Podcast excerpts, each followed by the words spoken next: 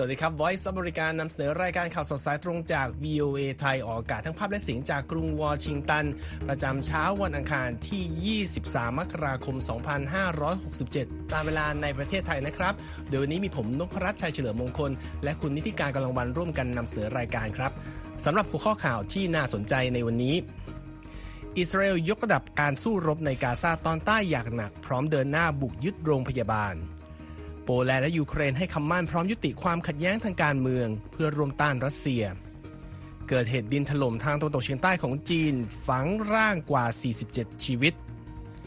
และลุ้นสนามเลือกตั้งขั้นต้น Republican ที่นิวแฮมป์เชอร์เมื่อตัวเลือกหลักเหลือเพียงทรัมป์และเฮลี่และเสริมข่าววันนี้ครับตั้งการดูแลสุขภาพช่วงโควิดไข้หวัดใหญ่และไข้หวัดระบาดอย่างไรและนักวิทยาศาสตร์อเมริกันปั้นโฮโลแกรมช่วยงานบันเทิงการศึกษาและการแพทย์ติดตามทั้งหมดนี้และอีกหลายประเด็นได้ในข่าวสดสายตรงจาก VOA ไทยกรุงวอชิงตันครับเริ่มต้นก็ไปติดตามสถานการณ์การสู้รบที่ฉนวนกาซากันนะครับค่ะตอนนี้กองทัพอิสราเอลยังคงเดินหน้ารุกคืบเข้าไปในพื้นที่ทางตะวันตกของคานยูนิสในฉนวนกาซาในวันจันทร์นะคะซึ่งถือได้ว่าเป็นวันที่นองเลือดที่สุดนับตั้งแต่เปิดศักราช2024มานะคะหลังมีการบุกเข้ายึดโรงพยาบาลถึง2แห่งด้วยกันและย้ายผู้ได้รับบาดเจ็บออกจากแผนกดูแลผู้ป่วยหนักค่ะตามรายงานของรอยเตอร์โดยในวันจันทร์นะคะเจ้าหน้าที่ทหารอิสราเอลรุกครั้งแรกเข้าไปในเขตอัลมาวาซีใกล้กับชายฝั่งทะเลเมดิเตอร์เรเนียนของคานยูนิสซึ่งเป็นเมืองหลักของกาซาตอนใต้โดยมีการบุกเข้าไปในโรงพยาบาลอัลคาอีและจับกลุ่มเจ้าหน้าที่เอาไว้ด้วยนะคะตามข้อมูลที่อัชราฟอัลกิดราโฆษกกระทรวงสาธารณสุขกาซาได้บอกกับทางรอยเตอร์ค่ะคิดว่าระบุว่ามีผู้เสียชีวิตอย่างน้อย50คนในคานยูนิสเมื่อช่วงค่ำคืนที่ผ่านมาโดยการเข้ายึดสถานพยาบาลต่างๆนั้นหมายความว่าเจ้าหน้าที่กู้ภัยจะไม่สามารถเข้าถึงผู้บาดเจ็บและผู้เสียชีวิตอีกหลายสิบคนได้นะคะอย่างไรก็ตามอิสราเอลยังไม่ได้ออกมาให้ความเห็นใดๆเกี่ยวกับรายงานนี้และสำนักงานโฆษกกองทัพอิสราเอลก็ไม่ได้ให้ความเห็นกับผู้สื่อข่าวก่อนที่จะเปิดเผยในช่วงเวลาต่อมาค่ะว่ามีเจ้าหน้าที่ทหาร3นายของตนถูกสังหารเมื่อวันจันทร์ที่ตอนใต้ของกาซาด้านสภาเซียววงเดือนแดงปาเลสไตน์เปิดเผยว่ามีรถถังออกมาตั้งมั่นล้อมโรงพยาบาลอีกแห่งในคานยูนิสซึ่งเป็นสำนักงานของตนทำให้ไม่สามารถติดต่อเจ้าหน้าที่ภายในนั้นมาได้สักพักแล้วและThomas de la Longaโฆษกสหพันธ์กาชาดและสภาเซียววงเดือนแดงระหว่างประเทศระบุว่าทุกฝ่ายมีความกังวลอย่างมากเกี่ยวกับสิ่งที่กำลังเกิดขึ้นรอบๆโรงพยาบาลของเราและว่ารถพยาบาลก็ไม่สามารถเข้าหรือออกได้และเราก็ไม่สามารถจัดหาบริการฉุกเฉินทางการแพทย์ให้กับผู้คนในพื้นที่ได้อีกด้วยทางอิสราเอลกล่าวว่านักรบฮามาสได้ดำเนินปฏิบัติการของตนทั้งในและรอบๆโรงพยาบาลแต่ว่าทางกลุ่มฮามาสและเจ้าหน้าที่ของโรงพยาบาลก็ออกโรงปฏิเสธมาโดยตลอดค่ะคุณนพรัตน์ครับยังอยู่เรื่องของสถานการณ์สงครามอิสราเอลและฮามาสนะครับโดยกลุ่มญาติตัวประกันชาวอิสราเอลที่ถูกนักรบปาเลสไตน์จับกุมตัวไปในกาซาบุกเข้าที่ประชุมคณะกรรมาการรัฐสภาในนครเยรูซาเล็มในวันจันทร์ครับเพื่อเรียกร้องให้ฝ่ายนิติบัญญัติทำงานหนักขึ้นเพื่อเกิดการปล่อยตัวของสมาชิกของครอบครัวของตนครับการเคลื่อนไหวครั้งนี้ของกลุ่มญาติจำนวนประมาณ20คนสะท้อนให้เห็นถึงความไม่พอใจที่เพิ่มมากขึ้นภายในอิสราเอลขณะที่สงครามในกาซาเข้าย่างสู่เดือนที่4แล้วครับ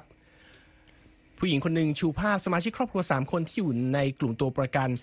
235คนที่ถูกจับตัวไปนะครับเมื่อตอนที่ฮามาสข้ามพรมแดนมาบุกอิสราเอลเมื่อวันที่7ตุลาคมปีที่แล้วจนก่อให้เกิดการต่อสู้รุนแรงที่สุดในรอบหลายทศวรรษแม้ว่าตัวประกันจำนวนหนึ่งได้รับอิสรภาพแล้วแต่ยังมีอีกราว130คนที่ถูกจับอยู่นะครับคุณนิติการผู้ประท้วงอีกรายหนึ่งก็ถือป้ายที่มีข้อความบอกว่าคุณจะต้องไม่นั่งอยู่ที่นี่ขณะที่พวกเขาต้องตายอยู่ที่นั่นทั้งนี้ความพยายามของสหรัฐกาตาร์และอียิปต์ในการเป็นตัวกลางเจรจาให้ปล่อยตัวประกันนั้นดูเหมือนว่าจะไกลเกินกว่าที่จะสามารถหาจุดประสานระหว่างความต้องการทำลายล้างฮามาสของอิสราเอลและข้อเรียกร้องของฮามาสให้อิสราเอลถอนทัพออกไปและปล่อยชาวปาเลสไตน์หลายพันคนซึ่งรวมถึงนักรบอาวุโสให้เป็นอิสระด้วยนะครับแม้ว่าข่าวการเสียชีวิตของตัวประกัน27คนในกาซาเป็นเหตุการณ์ที่คนในประเทศให้ความสนใจญาติของเหยื่อกังวลว่าผู้คนจะเหนื่อยหน่ายกับข่าวสงครามโดยการประท้วงที่เริ่มต้นด้วยการเรียกร้องความเป็นอันหนึ่งอันเดียวกันภายในอิสราเอลได้ยกระดับการผลักดันให้แข็งกร้าวมากขึ้นแล้วบริเวณบ้านพักชายฝั่งทะเลของนายกรัฐมนตรีเบนจามินเนทันยาฮูก็กลายเป็นพิกัดการประท้วงเช่นเดียวกับที่ตึกรัฐสภาของอิสราเอลครับโดยในวันจันทร์ เนทันยาฮูกล่าวกับญาติตัวประกันว่าฮามาสไม่ได้ยื่นข้อเสนอที่หนักแน่นที่จะเชื่อได้ว่ากลุ่มดังกล่าวจะปล่อยสมาชิกครอบครัวของคนเหล่านั้นให้เป็นอิสระนะครับกลุ่มที่ชื่อ Hostages and Missing Persons Families Forum ซึ่งเป็นการรวมตัวกันของญาติตัวประกันชุมนุมกันที่ด้านนอกบ้านพักของเนทันยาฮูที่เยรูซาเล็มและก็ออกแถลงการที่ระบุว่าถ้านายกรัฐมนตรีตัดสินใจที่จะให้ตัวประกันเป็นฝ่ายที่ต้องเสียสละเขาก็ควรแสดงภาวะผู้นำและเปิดเผยจุดยืนอย่างจริงใจต่อสาธารณชนชาวอิสราเอลครับค่ะขยับกันไปที่สหภาพยุโรปนะคะออกโรงเตือนว่าวิธีการรบของอิสราเอลในกาซานั้นกำลังหว่านเมล็ดเพาะพันธุ์ความเกลียดชังให้กับคนรุ่นต่อไปอยู่นะคะโดยเมื่อวันจันทร์ค่ะโจเซฟบอเรลหัวหน้าฝ่ายนโยบายต่างประเทศของ EU ได้พูดคุยกับอิสราเอลแคทซ์รัฐมนตรีต่างประเทศอิสราเอลและริยาดอัลมาลิกีนักการทูตระดับสูงขององค์การบริหารปาเลสไตน์ก่อนที่จะเปิดเผยกับผู้สื่อข่าวนะคะว่า EU นั้นรับทราบและเข้าใจดีว่ากลุ่มฮามาสคือใครและทำอะไรไว้บ้างซึ่งล้วนเป็นสิ่งที่ EU ไม่ยอมรับและประณามมาโดยตลอดแล้วว่าแต่สันติภาพและเสถียรภาพนั้นไม่สามารถถูกสร้างขึ้นได้ด้วยหนทางทางการทหารและไม่ได้ด้วยวิธีทางที่ใช้การทหารแบบนี้บอเรลยังกล่าวด้วยว่าสถานการณ์ด้านมนุษยธรรมนั้นอาจเลวร้ายได้อีกและว่าไม่มีคำพูดใดๆที่จะอธิบายว่าสถานการณ์นั้นเป็นอย่างไรในช่วงที่ผู้คนนับแสนเหลือแต่ตัวไม่มีที่อยู่อาศัยไม่มีอาหารไม่มียาและถูกทิ้งระเบิดเข้าใส่ตลอดทุกๆวันมีตัวเลขพลเรือนถูกสังหารเป็นจำนวนมากทั้งนี้อิสราเอลกล่าวโทษกลุ่มฮามาสว่าเป็นฝ่ายที่ทำให้พลเรือนตกอยู่ในอันตรายนะคะและบอกว่ากลุ่มติดอาวุธนั้นจงใจดำเนินปฏิบัติการในพื้นที่ที่อยู่อาศัยและภายในเครือข่ายอุโมงค์ใต้ดินรายงานยังระบุว่าการต่อสู้ในกาซาเมื่อวันจันทร์ยังดำเนินต่อไปโดยอิสราเอลโจมตีทางอากาศเข้าใส่เป้าหมายที่เชื่อว่าเป็นกลุ่มฮามาสในพื้นที่ทางตอนเหนือตอนกลางและทางตอนใต้ของฉนวนกาซามาโดยตลอดค่ะคุณนพรัตน์ครับขยับมาที่สถานการณ์การสู้รบที่ยุโรปกันบ้างนะครับโดยผู้นำโปแลนด์และผู้นำยูเครนต่างให้คำมั่นในวันจันทร์ว่าจะจัดการกับประเด็นข้อพิพาททางการเมืองระหว่างสองประเทศที่เป็นอุปสรรคต่อความร่วมมือความเป็นพันธมิตรในช่วงที่เกิดสงครามนี้อยู่และเพื่อส่งเสริมความร่วมมือทางกลาโหมขณะที่การลุกรานยูเครนโดยรัสเซียนั้นก็ย่างเข้าสู่ปีที่3อยู่แล้วนะครับตามรายงานของรอยเตอร์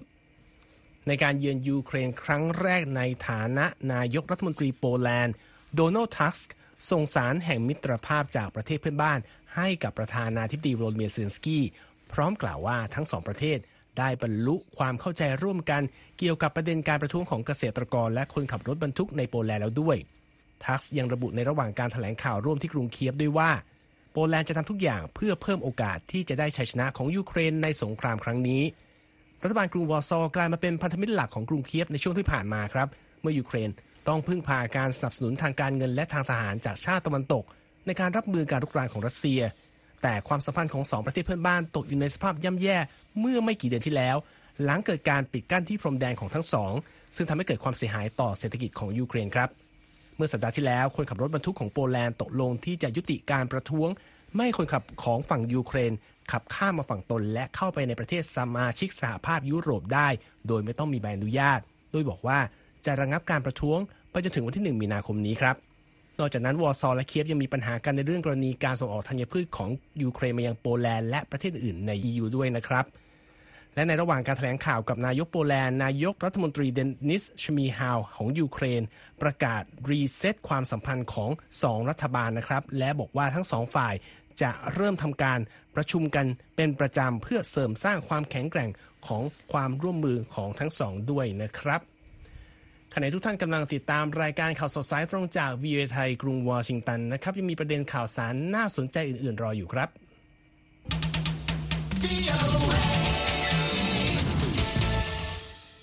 ครับมาติดตามประเด็นเหตุภัยพิบัติที่เอเชียกันบ้างนะครับค่ะเกิดเหตุแผ่นดินไหวความแรง 7.0 ที่บริเวณชายแดนระหว่างจีนและคีร์กิสถานเมื่อวันอังคารนะคะตามการเปิดเผยของสำนักสำรวจธรณีวิทยาแห่งสหรัฐซึ่งมีการออกคำเตือนเกี่ยวกับความเสียหายที่เป็นวงกว้างจากภัยพิบัติดังกล่าวด้วยนะคะ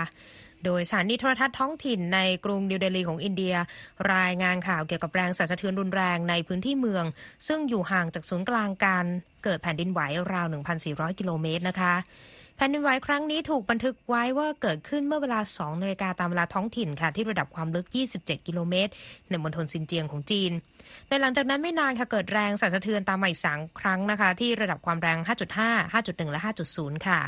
ทางสำนักสำรวจธรณีวิทยาแห่งสหรัฐชี้ว่าน่าจะมีการบาดเจ็บและเสียชีวิตเกิดขึ้นนะคะแม้ว่ายังไม่มีรายงานในเรื่องนี้ออกมาเนื่องจากว่าบริเวณที่ประสบเหตุนั้นเป็นพื้นที่หุบเขาในพื้นที่ห่างไกลค่ะคุณนพรัตน์ครับยังอยู่กันที่จีนนะครับดินถล่มในเขตภูเขาทางตะวันตกเฉียงใต้ของประเทศก็ฝังร่างประชาชน47คนในวันจันทร์ครับขณะที่เจ้าหน้าที่ช่วยผู้ประสบภัยได้แล้วบางส่วนตามรายงานของสื่อรัฐบาลปักกิ่งครับเหตุการณ์ดังกล่าวเกิดขึ้นเมื่อเวลาประมาณ 6:00 นที่หมู่บ้านชนบทที่เมืองเจ้าตงในยูนนานท่ามกลางหิมะที่กำลังตกหนักและอากาศหนาวจัดครับหน่วยกู้ภัยสามารถช่วยผู้รอดชีวิต2รายจากการถูกซากความเสียหายทับร่างขณะที่พบผู้เสียชีวิต9คนในช่วงเวลากลางคืนวันเดียวกันครับและมีชาวบ้าน500คนที่ต้องอพยพออกจากที่อยู่ของตนด้วยยังไม่เป็นที่ทราบแน่ชัดนะว่าอะไรคือสาเหตุของการเกิดดินถล่มครั้งนี้ทั้งหิมะและถนนที่ถูกปกคลุมด้วยน้ำแข็งและอุณหภูมิที่ติดลบก็เป็นอุปสรรคต่อผู้รอดชีวิตและเจ้าหน้าที่กู้ภัยด้วยนะครับโดยสภาพอากาศที่เป็นปัญหาต่องานช่วยผู้ประสบภัยก็น่าจะดำเนินต่อไปเป็นเวลาน้อยอีก3วันตามรายงานของ AP ครับยังอยู่กันที่จีนนะคะหน่วยข่าวกรองอันดับหนึ่งของจีนมีการโพสต์การ์ตูนลงโซเชียลมีเดียซึ่งมีเนื้อหาแสดงให้เห็นตัวละครหน้าตาเป็นชาวต่างชาตินะคะที่แอบนำสินแร่หายากออกไปเรื่องราวของการ์ตูนที่ถูกโพสต์ไปนะคะแสดงให้เห็นว่าแร่โลหะสำคัญทางยุทธศาสตร์นั้นอยู่ภายใต้ภัยคุกคามจากองค์กรต่างชาติที่จ้องจะเป็นเจ้าของแร่ดังกล่าวเนื้อหาเหล่านี้ถูกเผยแพร่ผ่านบัญชีผู้ใช้แพลตฟอร์ม WeChat ค่ะที่เป็นของกระทรวงความมั่นคงแห่งรัฐการ์ตูนได้เล่าเรื่องราวการเปิดโปงของเจ้าหน้าที่ความมั่นคงที่พบว่ากลุ่มบุคคลต้องสงสัยที่ดูเหมือนว่าจะเข้ามาเก็บข้อมูลเรื่องโครงการอสังหาริมทรัพย์แต่กลับมาสำรวจและทำแผนที่อย่างมีเล่ห์ในอย่างไรก็ตามการ์ตูนไม่ได้ระบุถึงรัฐบาลประเทศใดหรือว่าหน่วยงานไหนอย่างเฉพาะต่อจงนะคะและทางกระทรวงความมั่นคงแห่งรัฐจีนก็ไม่ได้กล่าวถึงมาตรการต้านการกระทำของต่างชาติในประเด็นสินแร่หายากทางผู้สื่อข่าวรอยเตอร์ยังไม่สามารถติดต่อเพื่อขอความเห็นจากทางกระทรวงได้ในช่วงเวลาที่รายงานข่าวนี้ค่ะทั้งนี้จีนเป็นผู้ผลิตสินแร่หายากรายใหญ่ที่สุดของโลกนะคะมีสัดส่วน 90% ของตลาดโลกออกมาตรการเมื่อปีที่แล้วค่ะในการจำกัดการส่งออกสินค้าประเภทแร่แกลเลียมและเจอร์เมเนียมโดยอ้างเหตุผลด้านความมั่นคงโดยแร่ทั้ง2ชนิดก็ถูกใช้ในการผลิตชิปคอมพิวเตอร์นะคะก่อนหน้านี้สหรัฐใช้มาตรการต่อจีนเพื่อสกัดการเข้าถึงชิปเทคโนโลยีขั้นสูงและเครื่องมือทันสมัยซึ่งมีความสำคัญต่อวงการปัญญาประดิษฐ์และคอมพิวเตอร์ที่มีความซับซ้อนสำหรับจุดประสงค์ในด้านกลาโหมค่ะคุณนพรัตน์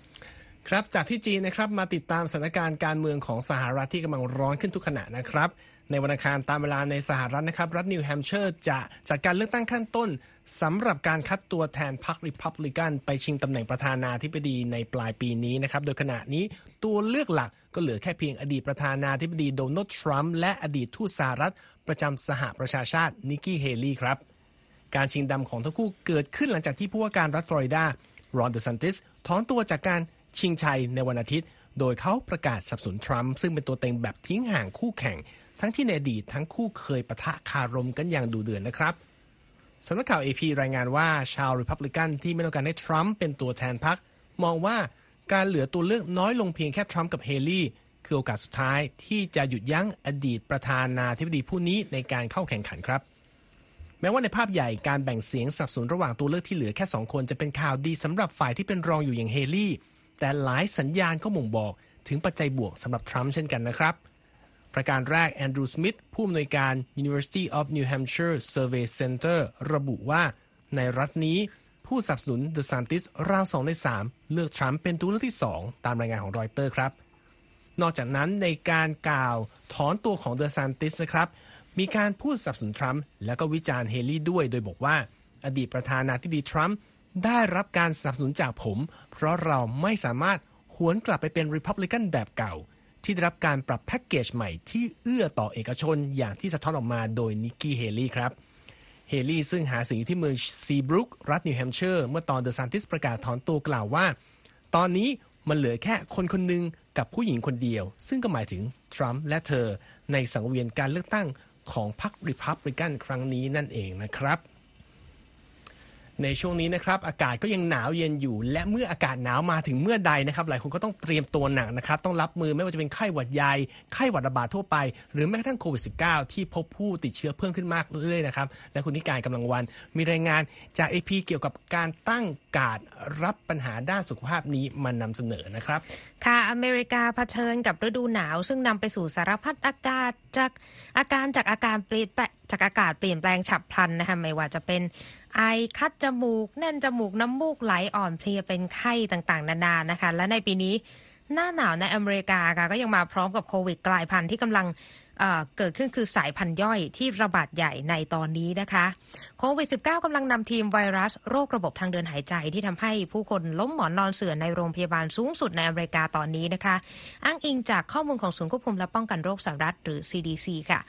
และเมื่อสัปดาห์ที่แล้วนะคะ25รัฐในอเมริกาเผชิญกับการเจ็บป่วยด้วยไข้หวัดไอและอาการทางระบบทางเดินหายใจอื่นๆเป็นระดับสูงสุดแม้ว่าจะเริ่มปรับตัวลดลงมาจาก37รัฐจากสัปดาห์ก่อนก็ตามนะคะ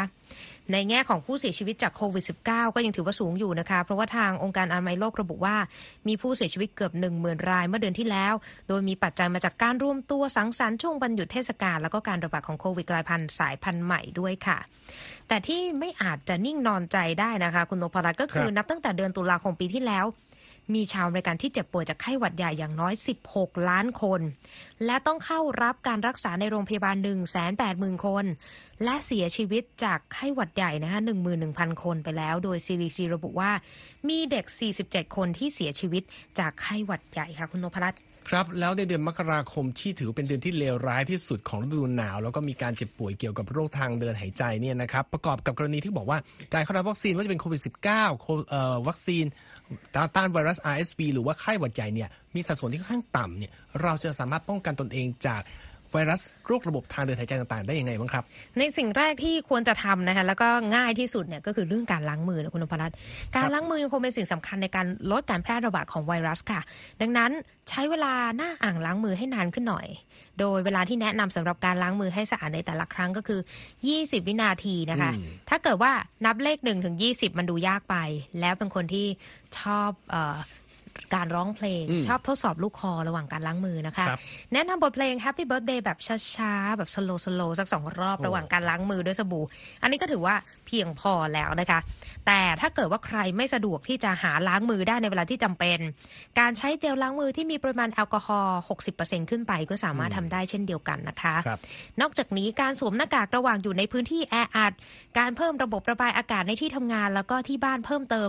ในช่วงฤดูหนาวนี้ก็อาจจะช่วยได้แต่ว่าอีกเรื่องหนึ่งที่ลืมไม่ได้ก็คือการเข้ารับวัคซีนนะคะเพราะว่าในปีนี้อย่างที่คุณนพรัตน์บอกไปการเข้ารับวัคซีนในปีนี้ถือว่าอยู่ในระดับที่ต่ำนะคะเพราะว่าในสหรัฐมีผู้เข้ารับวัคซีนโควิด -19 ที่พัฒนาขึ้นมาใหม่เพียงแค่ 17% ทั้งที่เป็นวัคซีนที่ทางการระบุว่าให้การปกป้องผู้รับวัคซีนจากโควิดกลายพันธุ์ JN1 ก็ตามและด้วยการระบาดของโควิดในรอบนี้ก็ยังต้องบอกว่ายังไม่สายเกินไปที่จะรับวัคซีนนะคะแล้วก็อย่าลืมไม่ใช่แค่วัคซีนโควิดวัคซีนไข้หวัดใหญ่ด้วยนะคะแล้วก็ผู้ที่มีอายุ60ปีขึ้นไปควรจะเข้ารับวัคซีนไวรัส RSV เช่นเดียวกับสตรีมีครรภ์นะคะที่ต้องรับวัคซีนRSV ด้วยเพราะว่าจะสามารถช่วยส่งต่อการป้องกันไวรัสดังกล่าวในทารกได้ค่ะครับพูดถึงผู้ใหญ่ผู้สูงอายุแล้วแต่ว่าเด็กๆเนี่ยก็เป็นส่วนที่ป่วยง่ายเสมอแล้วผู้ใหญ่อย่างเรานี่จะหลีกเลี่ยงการเจ็บป่วยได้ยังไงครับก็ค่อนข้างจะยากนะคะในมุมมองของเจนนิเฟอร์ซันนี่จาก University of Washington School of Nursing ในซีแอตเทิลเขาบอกว่าในช่วงเวลานี้ของปีเด็กๆจะอยู่ในอาคารที่ปิดร่วมกับเด็กคนอื่นๆเล่นของเล่นและอยู่บนพื้นผิว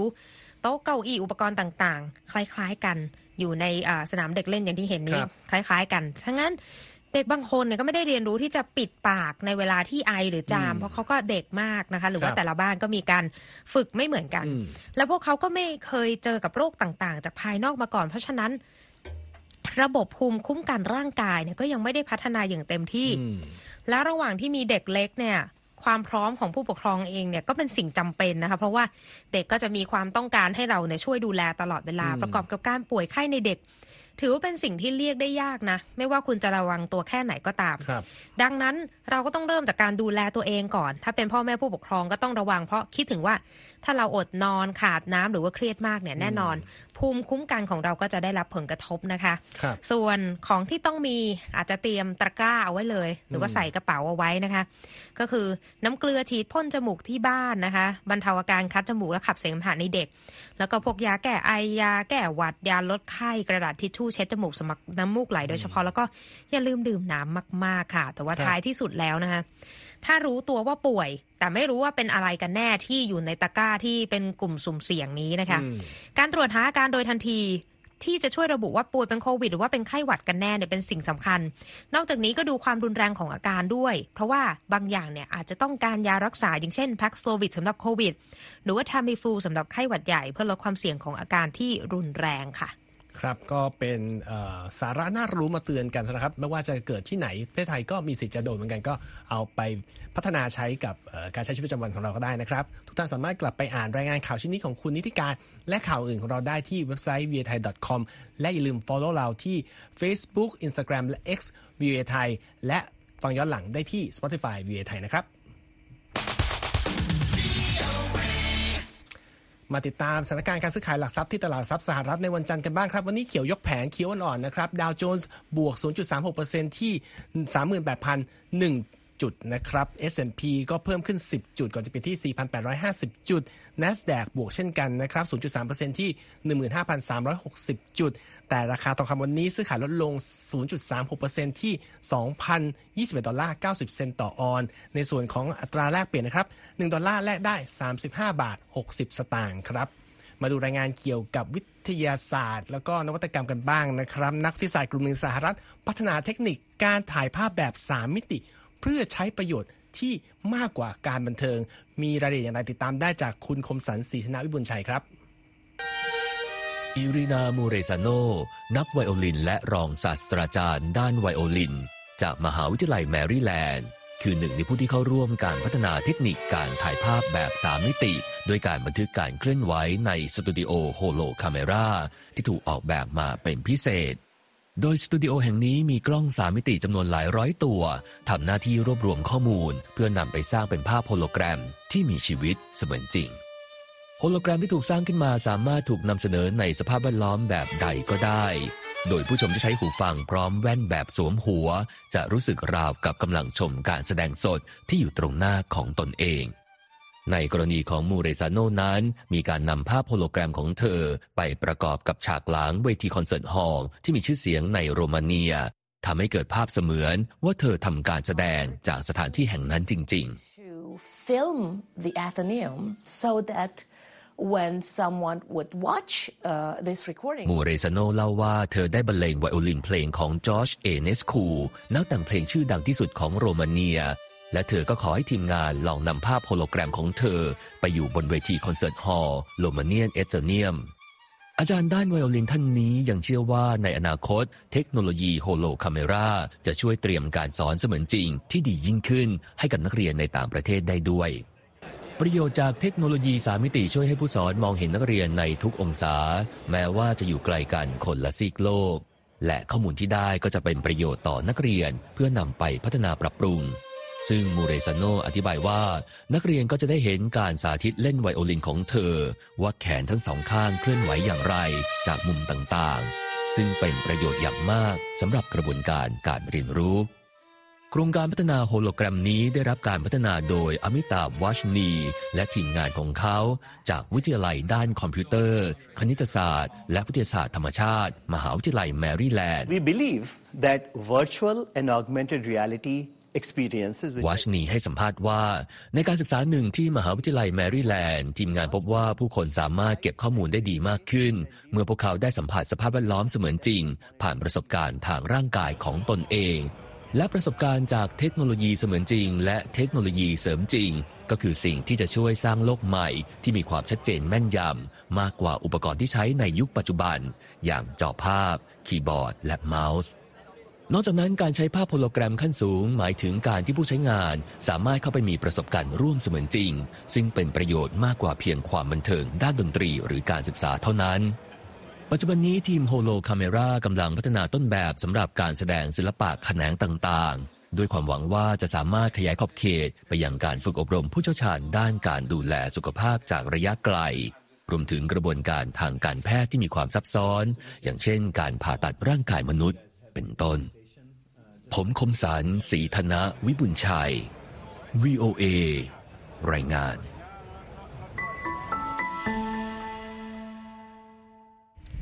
ครับไปส่งท้ายเกี่ยวกับการเดินทางของสัตว์ตัวหนึ่งกันว่าเป็นอย่างไรล่ะครับคุณนิติการค่ะกลายเป็นเหมือนกับได้รับความสนใจกันอย่างมากนะคะเพราะว่าเจ้าเบนิโตค่ะยีราฟประจำสวนสัตว์ในเม็กซิโกใช้เวลาบนท้องถนน50ชั่วโมงนะคะในการย้ายถิ่นฐานไปสู่สถานที่ที่ดีกว่าแต่ที่เรียกเสียงฮือฮาคือวิธีการขนส่งสัตว์คอยาวตัวนี้นะคะที่ต้องบรรจุใส่กล่องแล้วก็มีศีรษะยื่นออกมาก็คือหัวของเจ้ายีราฟเนี่ยโผล่มาด้านนอกนะคะโดย AP รายงานเรื่องนี้นะคะว่าวันจันทร์เนี่ยทางเบนิโตเริ่มเดินทางเป็นระยะทาง 2,000 กิโลเมตรจากสวนสัตว์ในซิวดาดฮัวเรสทางตอนเหนือที่ติดกับเท็กซัสของสหรัฐไปยังบ้านหลังใหม่นะคะที่แอฟริกันซาฟารีพาร์คในตอนกลางเม็กซิโกคือเขาบอกว่าสภาพมันเหมาะกับการอยู่อาศัยและการหาคู่มากกว่านะคะการเดินทางไกลของเจ้ายีราฟวัย4ขวบนะคะก็เป็นผลจากการผลักดันของกลุ่มสิทธิศาสตร์เขาบอกว่าต้องการให้ย้ายเจ้าเบนิโตไปอีกรัฐนึงที่อากาศมันอบอุ่นกว่านะคะเพราะว่าในเมืองที่ยีราฟตัวนี้อาศัยอยู่เนี่ยมันร้อนจัดในฤดูร้อนแล้วก็หนาวเย็นในฤดูหนาวคืออากาศมันค่อนข้างจะเปลี่ยนแปลงมากเกินแต่ว่าวิธีการขนส่งนี่แหละค่ะที่ได้รับความสนใจเพราะว่าเจ้ายีราฟความสูง16ฟุตนะคะเจ้าหน้าที่ก็เอาไปใส่ในกล่องขนาดใหญ่ยึดไว้กับฐานด้านหลังของรถบรรทุกแล้วก็ปล่อยให้คอยืดยาวออกมาสู่โลกภายนอกให้มีอากาศหายใจบ้างอย่างที่เห็นในภาพตอนนี้นะคะแล้วก็การใช้ผ้าใบมาคลุมส่วนที่คอเจ้ายีราฟที่โผล่ขึ้นมาเนี่ยก็คือเขาบอกว่าให้ปกป้องลมจากฝนแล้วก็เสียงแล้วก็สภาพรอบตัวที่จะทำให้เจ้ายีราฟเนี่ยตกอกตกใจแต่ว่าภายในระหว่างเดินทางไกลนะก็ต้องมีเสบียงกันบ้างก็มีทั้งฟางมีทั้งถั่วอัลฟาฟาแล้วก็พืชผักอุปกรณ์ไฟฟ้าที่ใช้ตรวจวัดอุณหภูมิแล้วก็เอาไว้พูดคุยสื่อสารกับเจ้าเบนิโต้คุณนพรัตน์ทางผู้อำนวยการของ Safari Park นะคะก็บอกว่ากล่องดังกล่าวถูกทำขึ้นมาเพื่อใช้ในการขนส่งเบนิโต้เป็นการเฉพาะเลยนะคะและได้มีการให้เจ้ายีราฟเนี่ยคุ้นชินกับที่อยู่อาศัยที่ขนส่งชั่วคราวขณะเดินทางในช่วงสุดสัปดาห์แล้วก็บอกว่าการเดินทางเริ่มต้นไปได้ประมาณ10ชั่วโมงเนี่ยจนถึงตอนนี้ทุกอย่างดำเนินไปอย่างเพอร์เฟกต์นะคะเจ้ายีราฟยังคงสบายดีโดยมีขบวนขนส่งเบนิโต้ด้วยนะจะต้องมีการอารักขาโดยตำรวจเจ้าที่ด้านสิ่งแวดล้อมแล้วก็กองกำลังพิทักษ์มาตุภูมิคุณนพรัตน์เป็นการเดินทางที่ยาวนานมากครับ50ชั่วโมงก็คือเกิน4วันหน่อยๆครับติดตามกันต่อไปครับว่าเบนิโตจะถึงบ้านใหม่อย่างไรนะครับ และทั้งหมดนี้คือข่าวสดตรงจาก VOA ไทยกรุงวอชิงตันนะครับผมนพรัตน์ชัยเฉลิมมงคลดิฉันนิติการกำลังวานต้องลาไปก่อนครับสวัสดีครับสวัสดีค่ะ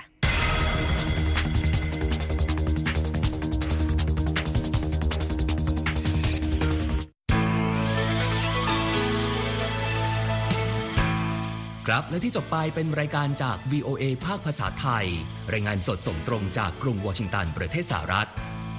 คุณผู้ฟังสามารถติดตามข่าวสารจากทั่วโลกได้ในทุกที่ทุกเวลาที่เว็บไซต์ voathai.com รวมถึงทุกช่องทางในโซเชียลมีเดีย Facebook, YouTube, Twitter และ Instagram เริ่มต้นวันด้วยการอัปเดตข่าวสารจากทั่วโลกผ่านรายการข่าวสดสายตรงจาก VOA ภาคภาษาไทยและสุดสัปดาห์กับ VOA ทั้งยังเรียนรู้เรื่องราวทางวัฒนธรรมและไลฟ์สไตล์ผ่านรายการภาษาอังกฤษแบบอเมริกันของเรา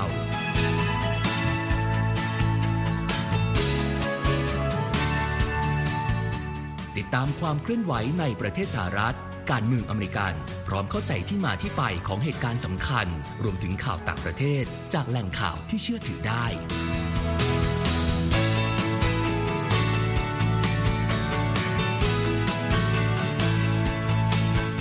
นอกจากนี้ VOA ยังมีบทสัมภาษณ์และคอนเทนต์แบบ Exclusive จากบุคคลที่น่าสนใจหลากหลายวงการและยังมีเรื่องราวของคนไทยในประเทศสหรัฐอีกด้วย